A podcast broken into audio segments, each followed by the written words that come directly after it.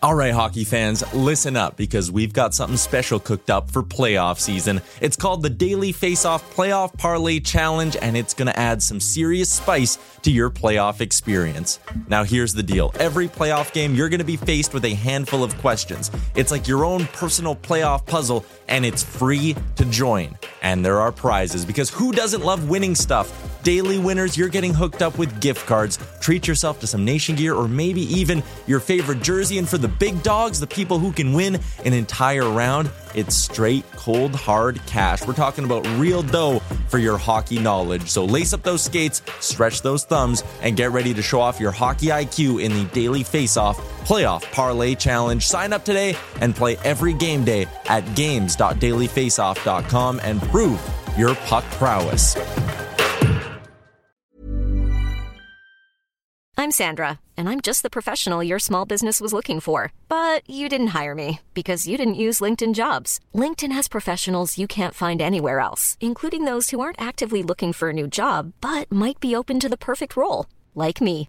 In a given month, over 70% of LinkedIn users don't visit other leading job sites. So if you're not looking on LinkedIn, you'll miss out on great candidates like Sandra. Start hiring professionals like a professional. Post your free job on linkedin.com/people today. Burrow's furniture is built for the way you live.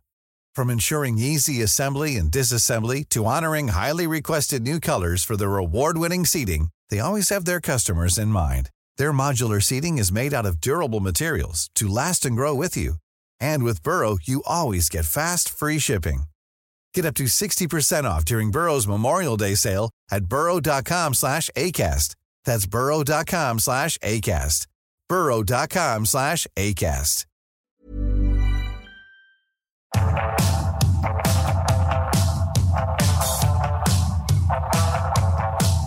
You're watching Leafs Morning Take with host Nick Alberga and former NHLer Jay Rosehill.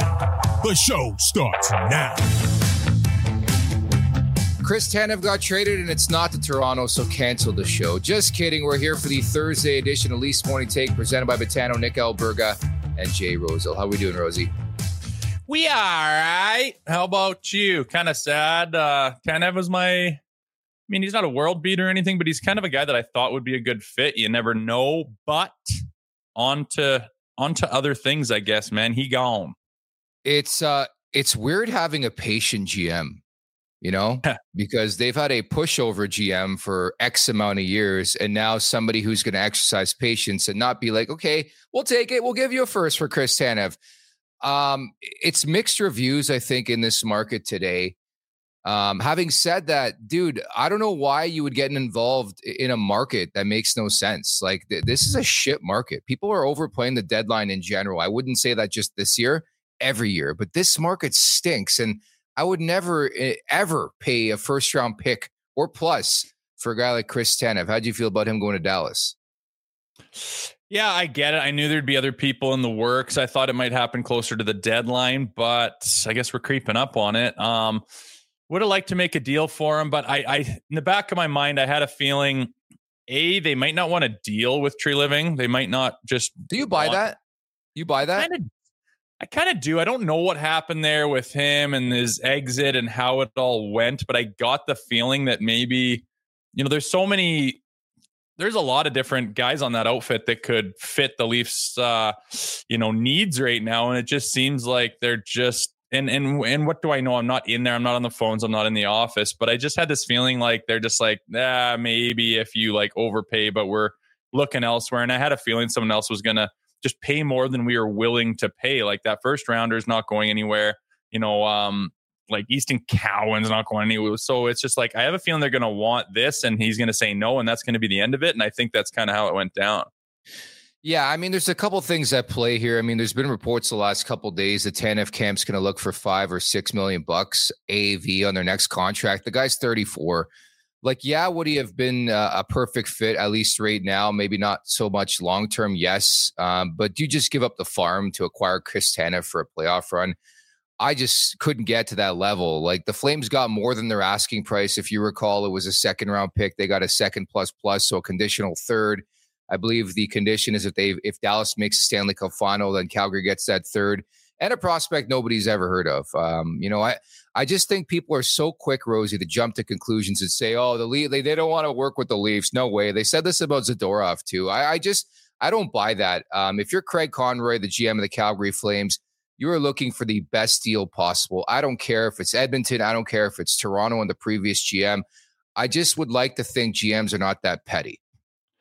Yeah, not petty, but just again, I don't know what happened on the exit. I think there was something weird going on where they, you know, barred him from going to the draft, and he's like all these kind of weird stuff makes you think there might be some kind of weird underlying bad blood. But also with Conroy, like you're always you're always measured against your your predecessor and who who came before you rather and if you do a big deal with him and it doesn't end up going bad there's just going to be this whole layer of he was better than you and he took advantage of you and all the people that didn't want to see Treliving go would say, "See, I told you. Look at him work Conroy over in the only deal they got done." So there might be a little bit of that, just egotistically. But I mean, at the end of the day, I just I do believe that it went down to they weren't willing to offer as much as others, and there was more teams after Chris Tanev than the Maple Leafs. Well, that's a thing, right? I mean, uh, the Leafs could have loved Chris Tanev as much as they wanted to, but there was like five, six teams involved. Uh, a tweet I put out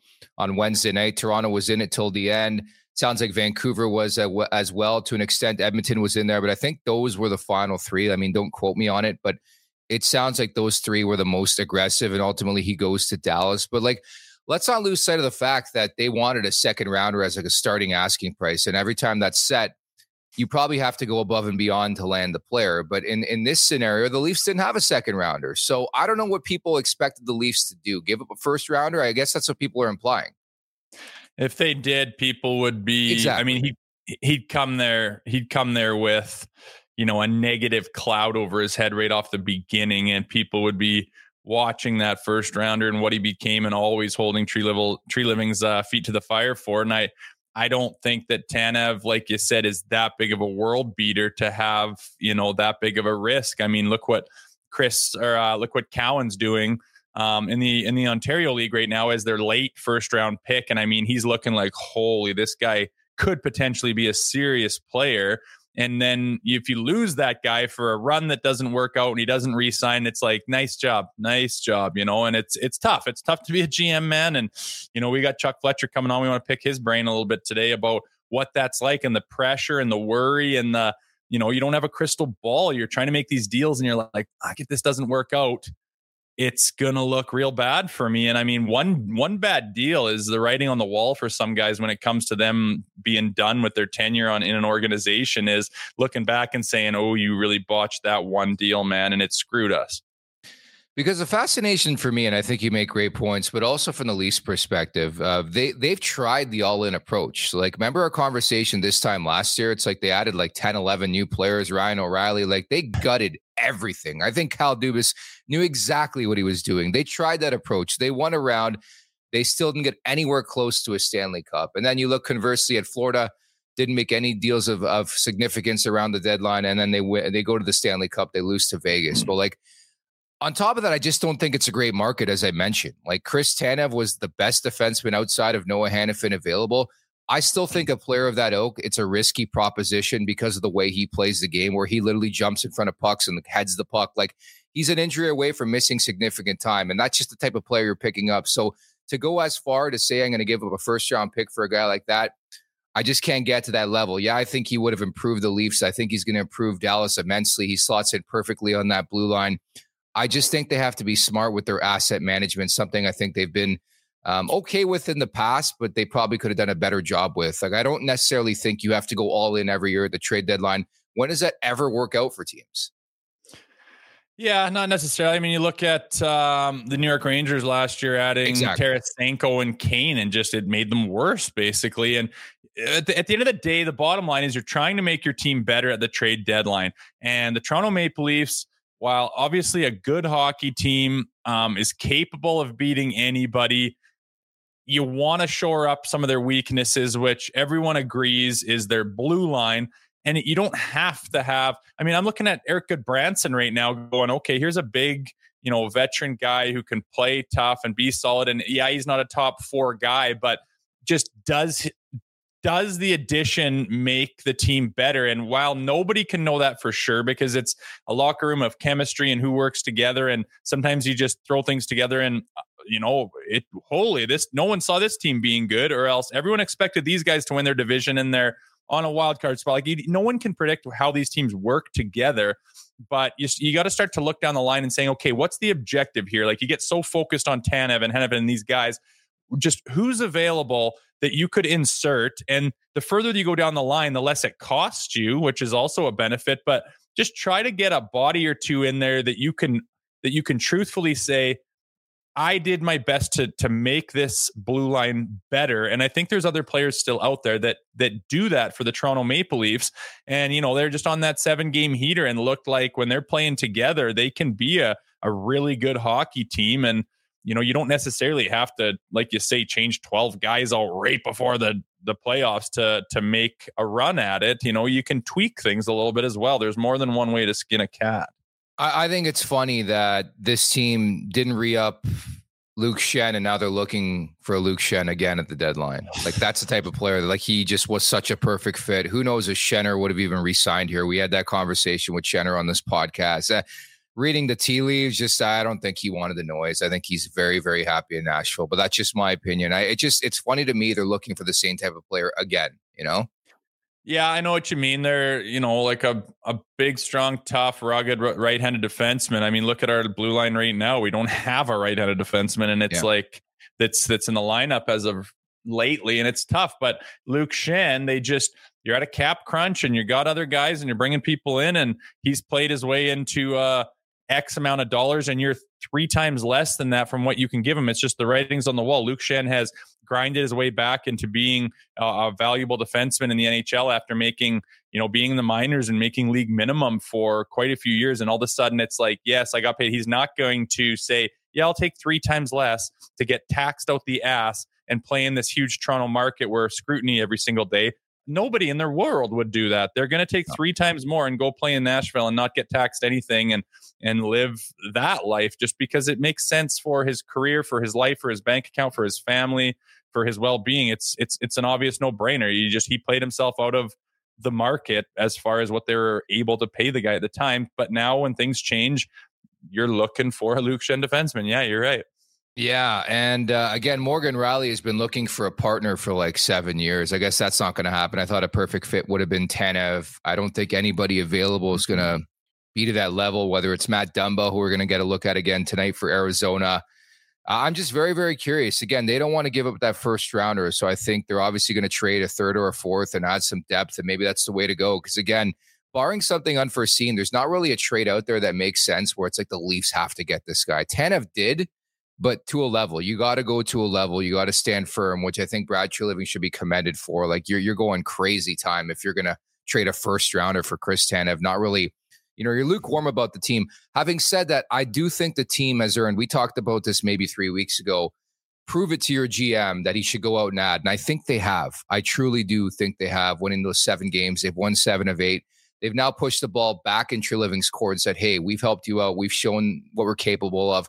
Go help us out. And I think they will add, but they're going to trim around the edges a bit. I don't think they're going to add a guy who's a, a two or three. I think it's going to be, you know, further down the depth charts. And that's okay. I think you need to play up and down that lineup, but we always lose sight of the fact that it, has got to be about the core four, whatever you want to call them, the core three. Like those are the guys who are going to lead you to the promised land at the end of the day.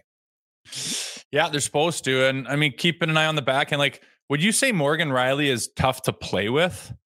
Would you think that's an accurate assessment? It seems like guys kind of struggle to play with them, and yeah. not, it's not it's not a knock on him or anything. But what's that? He was good with Schenner. yeah, true. It's like I don't know, like maybe uh, a Gudbranson would work all right with him, defensively responsible, blah blah. And sometimes you got to you wonder, like, do you want two guys of the same ilk who who understand each other and play the same and are thinking the same way out there who can make their plays, or do you want a guy that's completely different where Morgan can go be offensively minded and jump up and take a bit of risks and be offensive and get up in the play, and then have a guy cover his ass and be watching those stretch passes and and cover the lanes that maybe he is you know risking a little bit and do you want two guys to complement each other or would a guy like that be like i don't know what morgan's doing out there i don't know where he is he's he's thinking a different type of game than i am and i go to make you know that outlet you know, play or get my relief from my D partner and he's in a different spot than I'm used to. It's I just find that guys are kind of struggling figuring that out. And at the end of the day, everybody needs to step it up in the playoffs and you need your like your Benoit's and like your your, your Timmins yeah. is like can he come back and help out right there like he's a guy that could certainly help this blue line but this goddamn mono has been there for weeks on end now and you know, the guys like that need to step up and say, "Oh man, did he ever make a big difference in the playoffs?" Every team that does well and does it and has a run has guys like that that step up and elevate their game. And the Leafs are just not going to go on a big run if they don't have players do that this year. Lots of moving parts. And as Rosie mentioned earlier on, we got Chuck Fletcher, NHL executive, coming up in about 15 minutes from now. We're going to get a lay of the land of the trade deadline. What's it like to be a GM around the trade deadline? So we're going to paint that picture coming up with Chuck Fletcher at the Leafs Nation 401 on YouTube, Leafs Morning Take, wherever you find your podcast. Reminder if you're watching right now, hammer that subscribe button, hammer that like button. Appreciate all of you who have left reviews, five star reviews uh, over at Apple and wherever you catch your podcast. That's fantastic and great for us and a great help for us. So please continue to do so. Five star review leave us a review as well. Brought to you by DoorDash. It's time for the appetizer. For a limited time, our listeners can get 25% off, up to $10 in value, and zero delivery fees on their first order of $15 or more. When you download the DoorDash app, enter code NATION25. That's code NATION25. All in uppercase, 25% off your first order with DoorDash. Offer valid in Canada, subject to change. Terms apply. So, uh, lots of news and notes in the morning skate today. Positive news. We'll start with the back end. They're going back to Rielly on the left side. Brodie's playing the right. So they're going Rielly, Brodie, Benoit McCabe, Gio, and Lagesson. So uh, no Timothy Liljegren for the second straight game, Rosie. They're going Rielly, Brody. Brodie again? Yeah, but Brodie's playing the right side where he's been playing majority of the year. Yeah, yeah, yeah. I thought they, I thought they were breaking them up. Yeah, interesting, man.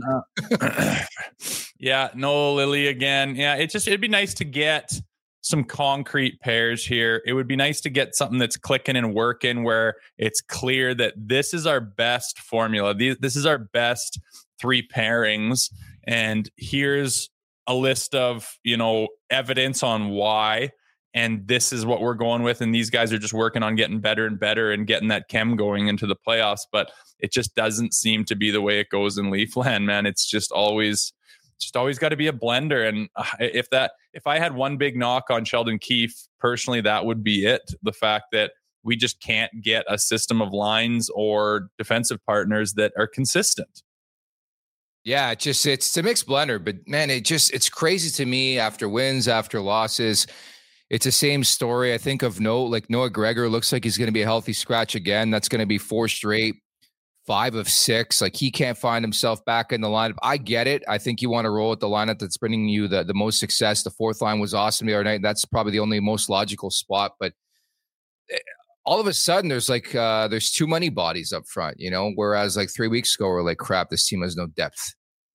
Yeah, things ebb and flow, and uh, you know those depth guys have have stepped up, and you've seen a lot of names that we've been either not even talking about or calling more from who have produced, and hence their run they've gone on. They've had they've had their core four be really solid. The big boys are doing their job, and so is the supporting cast, and hence the you know uh, seven out of eight wins is is a fantastic record throughout, especially that road trip. So there are guys that are going to be in a jam, and and Noah Gregor is one of them. I mean, I've been scratched before where you know you'd probably get back in the lineup, but they just won't lose, and it's like two weeks go by and you're like god there's no chance they're going to shove me in for no reason until something until there's a reason to do it and i think gregor's finding himself in there but that bit of competition is solid. I think that if Gregor gets back in there, I think he's going to be using his speed. He's going to be fresh. And, you know, if he was smart, and we told him this when we kind of hinted at it when we interviewed him at the beginning of the season,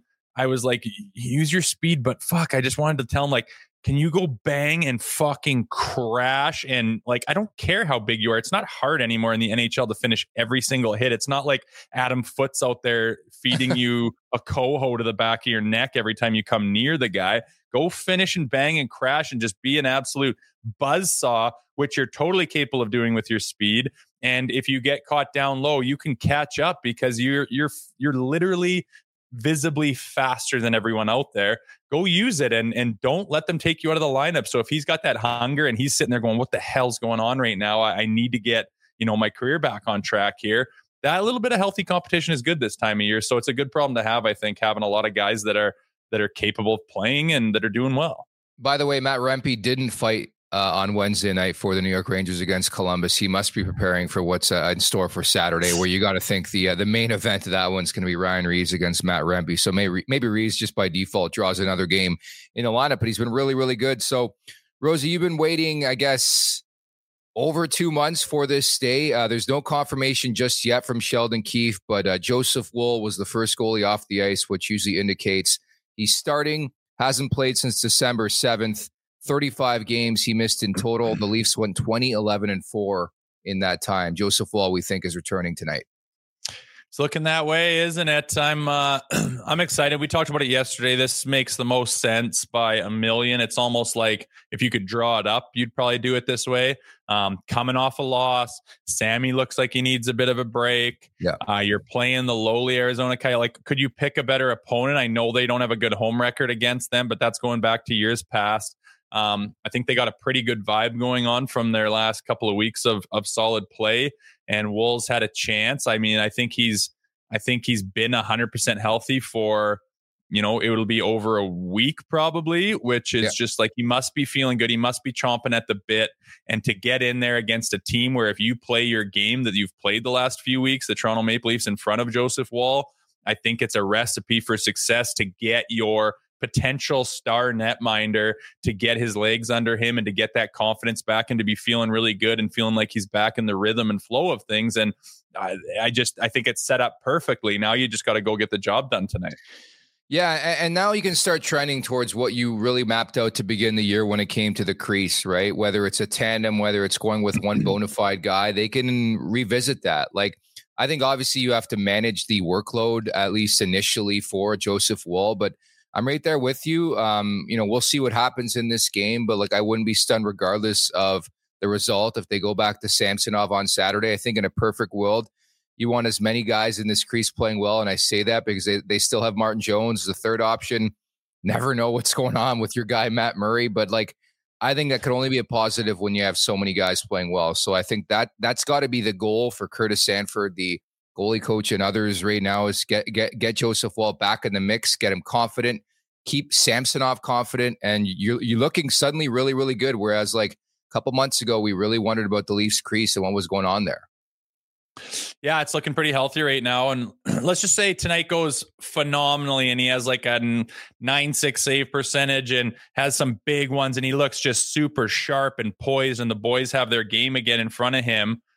You know, do you do you throw Sammy back in on Saturday against the Rangers, who have been really hot as well lately, uh, at home on Saturday, or do you say, okay, let's let's keep this thing going with Woll? I mean, I, I got to think that being as young as he is, they did not dick around with rushing him. He is 100%. I think that you got to assume that, say, he plays two games, including the one with the Marlies, and he's like, no, like I don't even feel it anymore. I am 100%. He stands on his head tonight do you think about playing him again on Saturday and then start to be like, well, this could be the start of rolling this kid as our number one and getting him hot before the playoffs? It's it'll be interesting to see how they how they manage those two.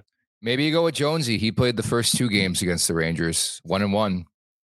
I, t- I doubt it. I think I think you got to keep Sam. It's always shitty when a guy loses and and might have a little hit on the confidence, which I don't think Sammy yeah. should. But it's always funny listening to his interviews. You don't know what he's thinking. He barely speaks English, and he's trying to get his point across. And he's tired. I know you you hate his uh you hate his interviews. Yeah, he's tired. Well, he just said I want to go home and rest. But uh yeah, do you do you do that and take a hit to Sammy's confidence while you're trying to get i mean fuck it's the nhl man you can't tiptoe around these guys' feelings i think you just got to go with the best chance that you feel you have to win the next game and hopefully that's what they're going to be doing and if they do get put in that position it means things went really well with joseph woll tonight so yeah, exactly. And a perfect fit for tomorrow's show. Carter Hutton's going to be on the goalie expert here, and uh, we'll get his breakdown of Joseph Woll's performance and uh, who the Leafs look to in between the pipes on Saturday against the Rangers. Uh, by the way, Igor Shesterkin has been fantastic for the Rangers the last month. Uh, it was a lot about Jonathan Quick earlier in the year, but the uh, the All Star has been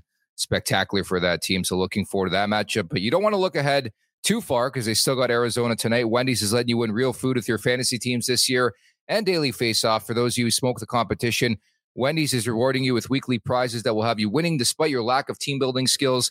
Download the Wendy's app and score yourself 150 bonus reward points on your first order and grab a sweet victory for the mouth-watering jaws of defeat, along with some fresh, never frozen beef. Sign up to play daily face-off to win weekly prizes like the spicy chicken sandwich from Wendy's and the Wendy's app. So as mentioned, the second meeting with Arizona in eight days back last week, a 6-3 win for the Leafs at the College Arena there, Mullet Arena, Austin Matthews massive night, scored two goals, 50 and 51 in that game. Game two of this five game homestand. Um, here's a, uh, a question for you. When's the last time the Leafs beat Arizona at Scotiabank Arena? Can you answer this? It's going back a while. I know that. Like the 10 and 1 and 1 is the record at home against them the last 12? The last Maple Leafs victory uh, uh. stems back February 11th, 2020. Scotiabank oh. Arena, a 3 2 OT win. You got to go back even further for a regulation win. And as you referenced, 10 1 and 1 is Arizona in the past 12 visits to Scotiabank Arena. That's crazy for a team that is, you know, had the success that they've had in the regular season, like 117 point seasons and guys that got it going with their firepower against that dog shit team is crazy. That's really crazy. That's a wild stat that they haven't beat them. So I know you thought it was a trap game last time. I kind of half heartedly offered to shave my head if they lost. I did. Well, I you doubled down. Do will I double down today? Not shaving the head. What was the other thing we were gonna? Oh yeah, I was gonna do it shirtless and uh, in Mexico. I don't think I'm doing that in Canada. Though a little bit of a blizzard. Well, I guess it's Chinooking now, but I'm not taking my shirt off. I don't know, okay. man. I'm just, I'm just, I just don't see it happening. And if it does, it is a massive step back, and and it would be clear that they have not, you know, fixed their warts and and solved some of their internal mm-hmm. issues, mm-hmm. basically mentally. Um, I think that they are past that, and I would bet on them, and I will bet on them tonight. And I do not think that they will drop this game. I think that they have kind of figured out their woes as far as starting not prepared, taking teams unseriously, thinking they can do it themselves, thinking they can do it fancy, thinking about point night. I just I think they're on a different page now, and I think they have matured a little bit, and they've showed me that in the last three weeks or so. So I am I'm not expecting one of those trap game losses. How about yourself? It's a trap game. It, it, definitely is. I think this team has turned a corner, though. And the only reason why I call it a trap game, Arizona's fucking lost 13 straight games. I don't know how you do that. Like, this team was in a playoff spot two months ago. They've dropped 13 in a row. They're 0 11 and 2. So let me rephrase it then. Will you shave your head if you tear up during the Alex Kerfoot video tribute? Yes, I'll shave my whole body naked live on thing. I'll uh there's not a chance that's happening. I don't know. We'll see. I think it's just gonna be a welcome a back, one. Alex. Yeah. Oh, Hello. God. Thank you for everything you have done Four for years. organization. So weird, dude. I, am over them. I hope they just do it during a TV timeout. Just a quick. I don't mind a quick hello, hey, welcome back. Wave up there while you're taking a squirt of Gato on the bench. Fine. But these like video tributes and stuff, relax, dude. I think they'll pump the tires on this or pump the brakes on it this uh tonight. It's really disappointing because uh, I was trying to track Alex Kerfoot down uh, with the Coyotes the last couple weeks to get him on this show, and uh, everything was going great. And then Arizona started losing and losing and losing. At which point, I got an email response saying, "Hey, we're just we're not in a good headspace. This team is not good. Maybe if we turn things around, kind of thing." And they never turned things around, and they entered this game losers of 13 in a row. So Kerfoot, 58 games so far this year with the Coyotes, nine goals, 25 assists, 34 points. Pretty much the same player there. He's been forgotten about. I know he was a, a Kyle Dubas favorite, but it, it, was time to move on from Alex Kerfoot. Uh, yeah, I, I wonder like what's going on. Like being part of the Coyotes, does it feel like you're in the NHL or is it just kind of like a go. joke? Is there any accountability? Is anyone mad after a loss? Does the coach just come in and clap his hands and say, we'll get him next time? Like loss after loss after loss after loss. Like, is it even feel like an NHL franchise? I don't know. It doesn't seem like it. And I haven't even played in Mullet Arena, but what an embarrassment, man. Like, I just can't stand that that's part of the the league that I love, that we follow, that we care about this game, and they have this dog shit organization that just embarrasses themselves year after year. It's a bit of a different feel, and as I mentioned last week, it's always going to be remembered as that that arena where Austin Matthews hit 50 for the second time in his career, right? Like that was uh, the big narrative this time last week. We had Chris Cuthbert on the podcast, and we were talking about setting up Matthews's 50th in front of 4,700 people, just as he uh, built it up earlier on in his life. Yeah, he went and got 50 51. Yeah, hopefully the rest of his career he won't have to uh, go into that building saying, I remember my uh, history in this barn. I, I hope this is the last time they ever have to play in this thing is the next year. I think they'll be there for a couple, but sadly, but hopefully not for long. Yes, yes. Uh, so we got Chuck Fletcher coming on in a couple of minutes um, to get his thoughts on the trade deadline, what to do from the Leafs perspective. Again, as mentioned, the Leafs 22 6 and 2 versus the Western Conference. That's been a big story. But bottom line, I just want to see a bit of a response. We talked about this the other day. Vegas fed them their lunch, and that's why they're defending Stanley Cup champions. They, they put up a, a really, really strong effort. I just want to see a response from the Leafs tonight, Rosie. Yeah, exactly. Get back on track. We talked about that loss, about having to park it, and I'm sure they're talking about, you know, they'll watch the video, they'll go through what happened, but I, I really don't think they're going to dwell on it. They've been playing too good a hockey. Um, you lose to a, and again, it wasn't like some gross trap game where they weren't prepared. I mean, they started the game well, they, they had control early. And at the end of the day, you just got to tip your cap to the Vegas Golden Knights and say, hey, they beat us. That happens in this league, and you got to move on and and refresh yourself to what you were doing the last couple of weeks. Can't hang yourself up on a on a loss for too long. So reset button needs to be pressed, and I think they'll be ready to rock tonight.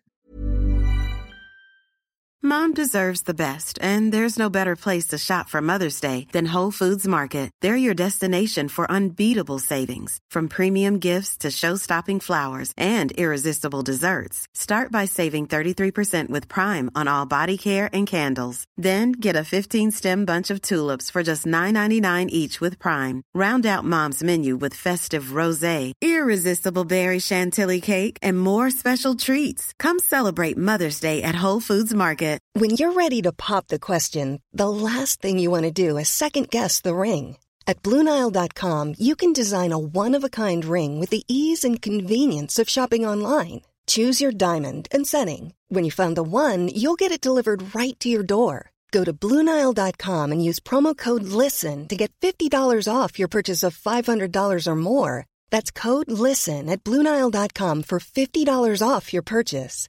Bluenile.com code LISTEN. Burrow is a furniture company known for timeless design and thoughtful construction and free shipping, and that extends to their outdoor collection.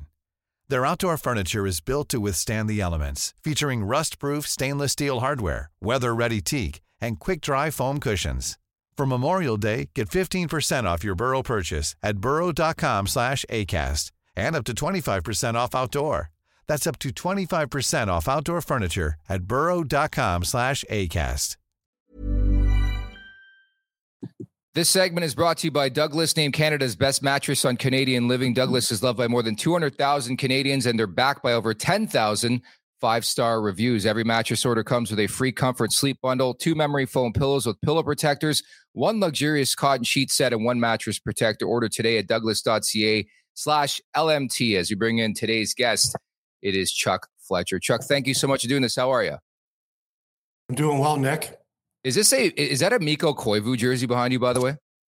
Yeah, it's uh, a jersey was given to me after uh, managing my first game. We played in Columbus, uh, lost two to one. Andrew Brunette had the only uh, goal for the for Minnesota that game, but uh, Tony DaCosta framed up a jersey, and those are all the players uh, that were there at the time. And at the time, we didn't have a captain. If you see, Koivu was got the alternate A there, so pretty pretty cool memory. That's a cool. beauty. That is a beauty. Um, so, what have you been up to the last little while? Obviously, it's a very uh, intriguing time of year. The trade deadline is just days away. People are excited. Uh, what have you been up to? And also, like, what's that feel from a GM's point of view this time of year in the NHL world?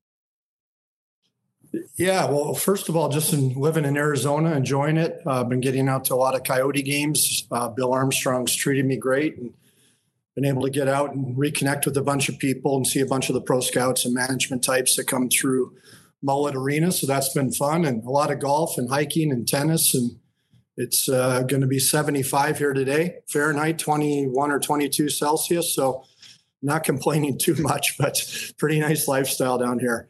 Uh, but no, this time of the year, Nick is, um, you know, it's, it, it, it used to be, I think, a little bit more nerve wracking uh, in terms of there would actually be a trade deadline day. Uh, now it's more like a trade deadline month, it seems like, although we, you know, with the Tanev deal last night, maybe that'll kickstart some more deals. But it seems like the last couple years have been more and more deals getting done a week or two in advance. So you're not uh, you know, you don't really have a gun to your head per se, like you did, where it seemed like deals used to go down maybe half an hour, an hour before the deadline in years past. So, but still, you're you're you're trying to do what you can to improve your team, whether you're adding pieces to make a run or get in, or or trying to maximize as many assets as you can to to continue your rebuild or retool or whatever you're doing. So there, there's usually very few teams in the middle doing nothing. Most teams are either adding or subtracting it to, to some extent. So um, you know, lots of meetings, lots of uh, pro scouts and management types jammed into boardrooms and and uh, trying to figure out what to do. Chuck, how much does it weigh on you when you're making decisions for an organization? Like, obviously, it's you want to make your team better, whether you're adding or subtracting. But do you look down the road a few years and say, "Man, if this if this doesn't pan out the way I think, say you're getting a rental and the run doesn't work and the the assets you give up, do you think down the road of going, man, this could really blow up in my face, or do you just say?" make a final decision. This makes our team better. End of story. No, you definitely think about uh, the impact it could have going forward. And, and Jay, as you know, only one team wins the cup. And yeah. if you think you have a really good team and, and, and a good chance, and look, this is a year where there's a lot of, it seems to be relatively wide open. There are a lot of good teams. I don't know if anyone's really run away with anything quite yet uh, and you make those moves. I mean, you go back to last year, you look at the moves that the Bruins and Toronto made in particular, very aggressive moves, uh, giving up multiple picks to add uh, basically players that were rentals, and, and it didn't work out for them. And now you don't have all the draft currency going forward. So uh, those decisions can impact you uh, year over year. And, and we've all done it. We've all made those decisions where you give up picks and and, and typically it doesn't work out because only one team makes it. I mean, Brian Burke, I worked with him for a while, and he he used to the trade deadline and and, and first day of free agency, he used to shake his head at when teams uh, really really stepped up because it, it, it's really hard to win. But in saying that, the one thing I remember as a GM when you know a couple years in Minnesota, we had pretty darn good teams, and we went all in in 2017, and I uh, the trade didn't work out. Um, we gave up a first round pick and, and, a second round pick for Martin Hanzal. It didn't work out. At the time, we were leading the Western Conference in points. And I just remember thinking, if I didn't do anything at the trade deadline, how am I going to sleep the, the rest of the year? Like you, you want to think that you gave your players a chance. You want to think that you added a piece that can show that team that you believe in them because they've they've worked hard for you all year. So, eh, you know, there's a lot going on there but uh, certainly uh, you, you, look at it both ways. What do you think of the price that Dallas paid to get Chris Tanev? Obviously, we've been talking about Tanev uh, quite a couple of months, the last couple of months, I should say, here in Toronto, and ultimately they didn't they didn't get him. Yeah, you know, I, I think uh, Dallas made a made a heck of a deal. I mean, I, I do not know the Grushnikov kid very well. I, I, believe he was a second round pick, a defensive defenseman. I I remember reading some of the reports. I, ha- I haven't seen him this year, so Calgary got the equivalent of two second round picks. That's a solid return. Uh, you, you, know, so you, you certainly, uh, you know, Craig Conroy wasn't taking less. So I mean, clearly that was the best deal in the marketplace. And to me, that that's maybe the biggest thing. Nobody was willing to to step up and maybe offer more than that for. Uh, you know who what should be or who should be a very good playoff uh, performer in Chris Tanev. And uh, but for Dallas, you you hold on to your top picks, you hold on to your top prospects, you uh, you know, the cap hit they took on was was marginal, uh, very small, and so great piece of business by by Jim Nill, and it, it, shouldn't surprise anybody. Jim is, you know, in my opinion, one of the top two or three GMs in the league, and shows it year after year. For sure, as as you know, being a Leaf centric show, we've been looking at Chris Tanev for a long time, and our eyes are starting to venture elsewhere. What can you tell us about not just the play, but the character and attitude about, say, Matt Dumba, for example, um, who all of a sudden is looking like a potential fit that they might go after? You are you're obviously pretty familiar with him. Yeah, Matt, I've watched Matt a lot this year out in Arizona. He signed a you know one year sort of prove it deal. Uh, you know, Matt had had some injury issues, you know, a couple seasons ago, and you know, the offensive part of his game hasn't been there this year. Um, you know, he he hasn't put up maybe the points or scored the goals that he has in the past. He's he's being used in a lot of matchup situations. Uh, PK, uh, he's been very physically engaged, um, despite having a pretty tough injury a couple years ago. He's he's throwing the weight around, and you know, I think Matt has a lot to prove right now. And um, again, I don't know if he's quite where he was at prior to the injury. Uh, but in saying that, you know, he's competed and he's um, played more and more minutes down here for Arizona, and I think he's played pretty well. What's it like as a GM this time of year in, in, in, terms of like prospects? Like, are you having meetings well in advance of the draft to talk about like, is there like a true list of untouchables? Like, can you describe sort of that process, how it all goes down leading up to the eventual deadline day? You know, absolutely. I, I mean, typically, uh, you know, you have your player development staff that's monitoring your your prospects all the time, and you're getting constant feedback. Uh, you know, when when I was a manager, we usually had January meetings. We had the pro scouts come in, but prior to that, we had the amateur scouts, and we did our first took our first run at that draft uh, for you know the draft list for that coming year.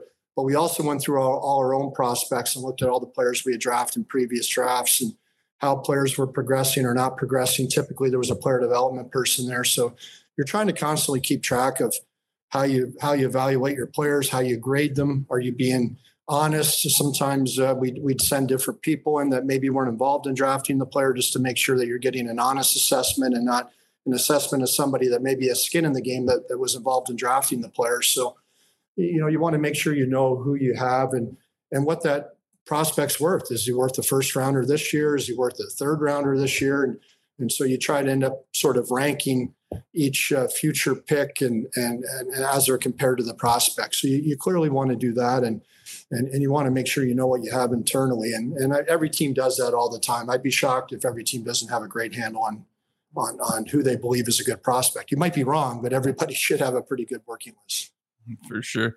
Check your uh Chuck, your dad was obviously had a big hand in the Toronto Maple Leafs, especially I looked, you know, during that early 90s where you yourself were involved in the expansion of the Florida Panthers.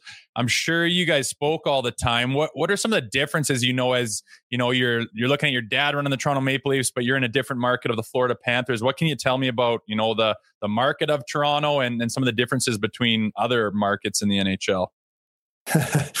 there's not many markets like Toronto.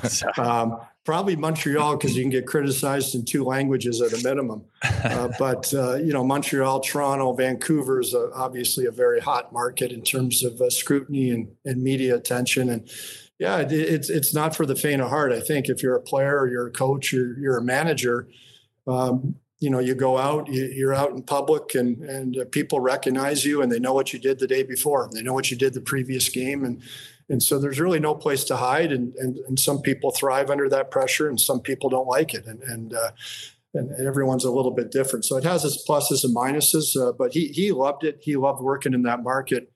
Um, you know he loved the, the, the big stage and the challenges but you you know a place like Florida or I worked in Anaheim for a long time and uh, you know you just don't have the, the, the media attention. You have some wonderful media people. Don't get me wrong that cover the team, but you just don't have the quantity of of people covering you and all the cameras in your face. And so you can you can probably go about your job with with a lot less uh, pressure in that sense. But the, the pressure is still the same in terms of trying to win. But he. You know, I had dinner with him last night. Actually, we were we were actually uh, chatting a little bit, and you know, he just he feels the biggest challenge today for current managers is just the salary cap. And yeah. you know, when when he was managing in the 1990s and 1980s, if, if, you made a mistake, as long as your owner would give you permission to spend a little bit more money, you could go out and make another trade, and you, you had your budget, but you didn't have a salary cap. So you you had those internal discussions about you know how much you can make up for the mistake you maybe made or the hole that you have to fill. And you know, today's I think for managers today, it's it's certainly a little bit more challenging because you have the internal budget, but you also have the, the hard cap that that maybe limits what you can do. And as we're seeing right now, there's a lot of teams up against it that have tough decisions to make. Yeah, and everybody's preaching creativity, but easier said than done. Uh, I wanted to ask you about a couple players you're familiar with dating to your time in Philadelphia. Uh, Nick Seeler's a name that's been on the radar of the Toronto Maple Leafs. Uh, what can you tell us about the player? How impressive you been with his sort of resurgent season he's had in Philly this year? Yeah, Nick is uh, he's a player actually that uh, Brent Flahr and I we, we drafted him in in Minnesota that's way great. back when I think it was 2011 in the fifth round, and he had a long road, um, you know, through the USHL, through college, uh, through the American League, and, and finally uh, after several years, made it into, Florida, ended up in Chicago, walked away from the game for a little bit. And we brought him back a few years ago in a two way deal. Just he's such a character kid. And, um, you know, he, he's tough. He, he, can, he can really, uh, really throw him. Uh, you know, I know that doesn't happen quite as often anymore, but uh, he'll block shots, he'll take hits. He, he's a fierce competitor, makes a good first pass, good skater. And, you know, probably when we signed him in Philly, we thought he'd be more of a seventh, eighth guy, but he's really morphed into a fifth or sixth guy. And I think a guy that can play in your bottom pairing left shot and he doesn't cheat you and, and it doesn't take long to figure his game out. I mean, he, and that's a, that's a compliment. He, he, what he, what he does, he does well every night. And, uh, but high character kid. And, you know, I, I'm not sure if Philly's going to try to resign him or trade him, but uh, either decision, you know, if they keep him, that's a great decision for him. If they trade him, I'm sure some team will pay an asset because he's he's really stepped up the last couple seasons. I wanted to ask you about John Tortorella. um, you know, it's no secret this day and age the players are a lot different. Um, coaching them is a lot different. Managing them is a lot different. They handle themselves um, in a new type of way. Some would say they need more of a players coach and a softer type of coach to handle these players. And uh, John Tortorella is not really known for that. While of course being a Jack Adams winner and everything else, was that a big decision bringing in a personality like John Tortorella to to coach this team? That you were on? Yeah, it, it was a long process. We spent uh, probably six weeks uh, interviewing um, coaches and and interviewed a lot of them, all the top names. It was it was a summer where everybody was available, but you know we felt that um, you know John Tortorella was somebody that what he achieved in terms of what he'd achieved through his career, but certainly in Columbus where he had taken a club that was in transition and found a way to not only improve the structure and uh, hold players accountable, but also improve young players. And I, I, think that's something that that John is probably does not get enough credit for. He hates when people call him John, by the way. So Tor- Tortswood, uh, Tortswood does not get enough credit for developing players. Like to me, he's an outstanding developer of young talent, and he is very demanding, but he's very fair, and and and he doesn't pick um, silly battles. He doesn't go after players for no reason. When when he goes after you, you've typically been spoken to a couple times. You clearly know what he's expecting of you. There, there's no issue of communication. I, have had players tell me before with other coaches, I didn't know what he wanted from me, or he did he didn't tell me he expected that out of me. That doesn't happen with Torts. You you know exactly exactly what he expects of you, and and he gives you license offensively. He, if you turn the puck over making a play in the offensive zone, you're probably not going to hear about it. Now, if you do it three times in a row, a drop pass in the middle of the ice in the offensive zone and give up three two on ones, you may hear about it. Mm-hmm. You know, if you don't learn the lesson the first time. But he encourages players uh, to get up the ice. You look at the Phillies D; they activate all the time. Uh, Sean Walker, Sanheim, these guys are up the ice all the time, and and it's immediate. And, and if there's a turnover, it's, it's, it's going to be an odd man rush the other way. But he wants that safe as death. He, he wants you going. And uh, but there are non-negotiables um, that he believes in, and, and when you cross the line, he goes after you. But I think it's a good thing, and I think he's been great for that franchise, just as he was with most of the other franchises he's been with. And you know, he his sound bites are hilarious, but there's uh, there's a big heart beneath the uh, the bite and the bark. Um, and, and but he's very fair, and he's a great developer. I love the accountability. And uh, lastly, we'll just get your thoughts on Scott Laughton. Um, I'm sort of biased to the player. He's from the same hometown as me, but I've always been fascinated with him. And it just seems like every year his name pops up. You were the GM of the Flyers. Uh, you know, were teams always calling? Were teams like the Leafs always calling? And uh, what's the case? This guy, obviously, he's an absolute stud, right? Oh, he's he, he's outstanding, and uh, I think it was 2019, my first trade deadline there. Uh, he was going to be a, a, a, pending UFA. I might be off. I think I believe it was that year, and mm-hmm. and we had two or three deals done um, at the time, and teams were were interested. It, sorry, it may have been after that. It may have been it, it may have been 21. Sorry, not yeah. 19. But uh, you know, there were several teams trying to acquire him, um, and uh, it, he literally we we had made him a five year offer at three million a year, and they weren't going to accept it. And I remember he he came up to my office after the after the skate that day, almost in tears. He really wanted to stay and be a flyer. It meant everything to him, and he signed the deal right there. And and literally had a couple really upset general managers because we were pretty far down a path. But he's a guy that drew attention every year. Um, I mean, who wouldn't want a Scott Laughton? He can play center, he can play wing, he can move up and down your lineup. He, he played left wing on the first line for time. He spent a third or fourth line center. He can kill. He can skate. He, he's physical. He can shoot the puck. He plays both special teams. Like he, he's a jack of all trades and a player that I think coaches, you know, it's, it's not hard to fit him into your lineup. And I know the Flyers really respect him. So whatever they do will be probably based on the value to the organization. But and again, wonderful, wonderful guy. Yeah, those are the type of difference makers too, right? I mean, you look last year with um, with Barbashev in Vegas, Lehkonen a couple years ago. Like those are the guys who I think could put teams over the top because we always bring up on this podcast like the Rangers last year went all in. I mean, they got Tarasenko, they got Kane, and people forget about chemistry sometimes, right? They do, and when you bring in skill guys, top guys, it usually upsets the apple cart in the top six, and mm-hmm. someone drops down, someone falls off the first power play those are much more difficult decisions than bringing in maybe a middle six guy that can move around, that can play anywhere, that, nece- that isn't necessarily bumping out the top guys, and, that, and that's going to play hard every night. It's you know, it, it's sometimes it's hard to get chemistry as a skill player, but when you're that type of player that comes in, your your game is going to be the same anywhere you go. It's straight lines, it's being above the puck defensively, it's blocking shots, it's finishing hits, and that type of style translates to any coach versus maybe an offensive player who has to find chemistry. But but uh, he's got term left too, and it's it's uh, obviously not a, a, a, big AAV, a big salary. So um, I'm sure he would fit well with anybody, and you get him for multiple runs. And and but that's also why Philadelphia, I'm sure, is is very interested in, in, in probably keeping him too. So it's going to be a tough decision. I'm sure it'll depend on the on the price and the value and where they're at in the standings. They're sitting in a playoff spot now, so but Scott Laughton is the type. I agree with you, Nick. He's the type of guy that that uh, team should be interested in. Chuck, uh, love the insight. We're eight days away from the trade deadline. Appreciate your time today. Yeah, thank you guys. Thanks, Nick. Thanks, Jay. Thanks Our a lot. Pleasure.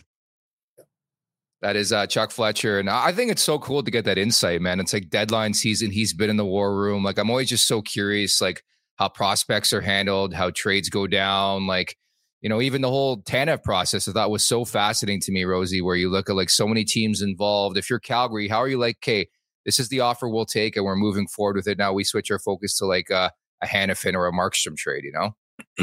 yeah, it's wild. I mean, that's it's fun to pick their brain. I mean, I really like that uh, movie with Kevin Costner, Draft Day, and it just follows this GM around while he's trying yeah. to mess around at the draft and make deals and call people and things fall through and he's got a backup plan and then he's got an idea where he's going to work this thing. And when it all comes through like that kind of stuff behind the scenes people are just like why didn't you get this guy? Why didn't you get that guy? It's like it's you don't know what's going on back there man. Those guys' hair is on fire for like two weeks straight trying to to sort out what's best for their team and it's fun to pick their brain about what goes into it and what they think and while we'll never know exactly what it's like it's uh it's fun to get them on and, and pick their brain a little bit Lots of pressure, and there's only 32 of those jobs in this league, which is just crazy. Uh, the Betano wrap up is presented by Betano.ca. The game starts now, 19 plus. Please play responsibly. Major announcement Betano is the official partner of Copa America 2024, taking the beautiful game to new heights in the Americas. Join Betano on their journey of passion, unity, and unforgettable football moments. So I hit the Connor McDavid anytime goal last night. Had to wait till OT for that to hit. I'm going back to Matthews tonight, Rosie. I was gonna say Matthews' goal. I think he's gonna snipe at home tonight. Uh, he doesn't mind scoring on this team, and he didn't score. Last, was it his only goal? And was it his only game last night that he didn't, or last game that he didn't score in? Like how long? And it's like, yeah, he's due. It's it's hilarious how hot the now. guy is. Yeah. But uh, yeah, I'd pick him to be on the board a couple of times. Two in a row for Matthews, but I think what we've learned throughout this season, he scores. He scores a lot, and he scores in bunches. So would you be shocked at all if he gets like a Hattie? He ripped Arizona last week. I want to see a response from this Leafs team. Again, the Coyotes have dropped 13 in a row. And and maybe the Leafs get that boost from getting Joseph Woll back in the pipes. That's going to be so cool to see number 60 in there. I know that's kind of my number one uh, excitement for tonight is to see how Woll looks and uh, see how they're playing in front of them. It, it's super important for them to be off to a good start, get control of the game, get the lead even, and uh, and have Woll just be able to be comfortable and, and get used to his uh, surroundings and get back in the rhythm of things. Because if you leave a guy out to dry, that's you know supposed to be a huge part of your your future months here and you have him scrambling and put him in a bad position, that's just a tough way to get the guy going. So looking forward to a big start and to see how uh, Woolsey's looking in between the pipes. The other play I like, uh, just to wrap here, I like Tyler Bertuzzi to pick up another point. He's been hot, scoring goals, five in the last six. So maybe you look at that as well. But uh, in general, I think we're expecting a response from the Leafs tonight. So that's going to do it for you this week, Rosie. You're going to be back on Monday and hopefully we'll have a fight for you to break down from over the weekend uh, after tonight's game. It's the Leafs Rangers on Saturday night. So we'll talk on mm-hmm. Monday, okay? I'm also excited for that Saturday matchup as well. Yeah, you bet. We'll see you guys on Monday. So Carter Hutton's back in the mix tomorrow, which is perfect timing with Joseph Woll's return. So we'll have him break that down. We'll break down Ilya Samsonov. We're going to talk trades again, deadline season. We're going to be a week away on Friday. Darren Dreger of TSN is going to drop by tomorrow and get the very latest on the focus where that shifted now with uh, Chris Tanev going to the Dallas Stars. So thank you, everybody in the chat. You guys are great as per usual at the Leafs Nation 401, where you can subscribe on YouTube. Thank you to our guests, Chuck Fletcher, producer Vic. Bang up job for Jay Rosehill. I'm Nick Alberga. We'll talk on Friday. Take care. Mom deserves the best, and there's no better place to shop for Mother's Day than Whole Foods Market. They're your destination for unbeatable savings, from premium gifts to show-stopping flowers and irresistible desserts. Start by saving 33% with Prime on all body care and candles. Then get a 15-stem bunch of tulips for just $9.99 each with Prime. Round out Mom's menu with festive rosé, irresistible berry chantilly cake, and more special treats. Come celebrate Mother's Day at Whole Foods Market. Hey, it's Danny Pellegrino from Everything Iconic. Ready to upgrade your style game without blowing your budget? Check out Quince. They've got all the good stuff shirts and polos, activewear, and fine leather goods, all at 50 to 80% less than other high end brands. And the best part? They're all about safe, ethical, and responsible manufacturing. Get that luxury vibe without the luxury price tag. Hit up quince.com slash upgrade for free shipping and 365 day returns on your next order. That's quince.com slash upgrade. Mom deserves the best, and there's no better place to shop for Mother's Day than Whole Foods Market. They're your destination for unbeatable savings, from premium gifts to show-stopping flowers and irresistible desserts. Start by saving 33% with Prime on all body care and candles. Then get a 15-stem bunch of tulips for just $9.99 each with Prime. Round out Mom's menu with festive rosé, irresistible berry chantilly cake, and more special treats. Come celebrate Mother's Day at Whole Foods Market.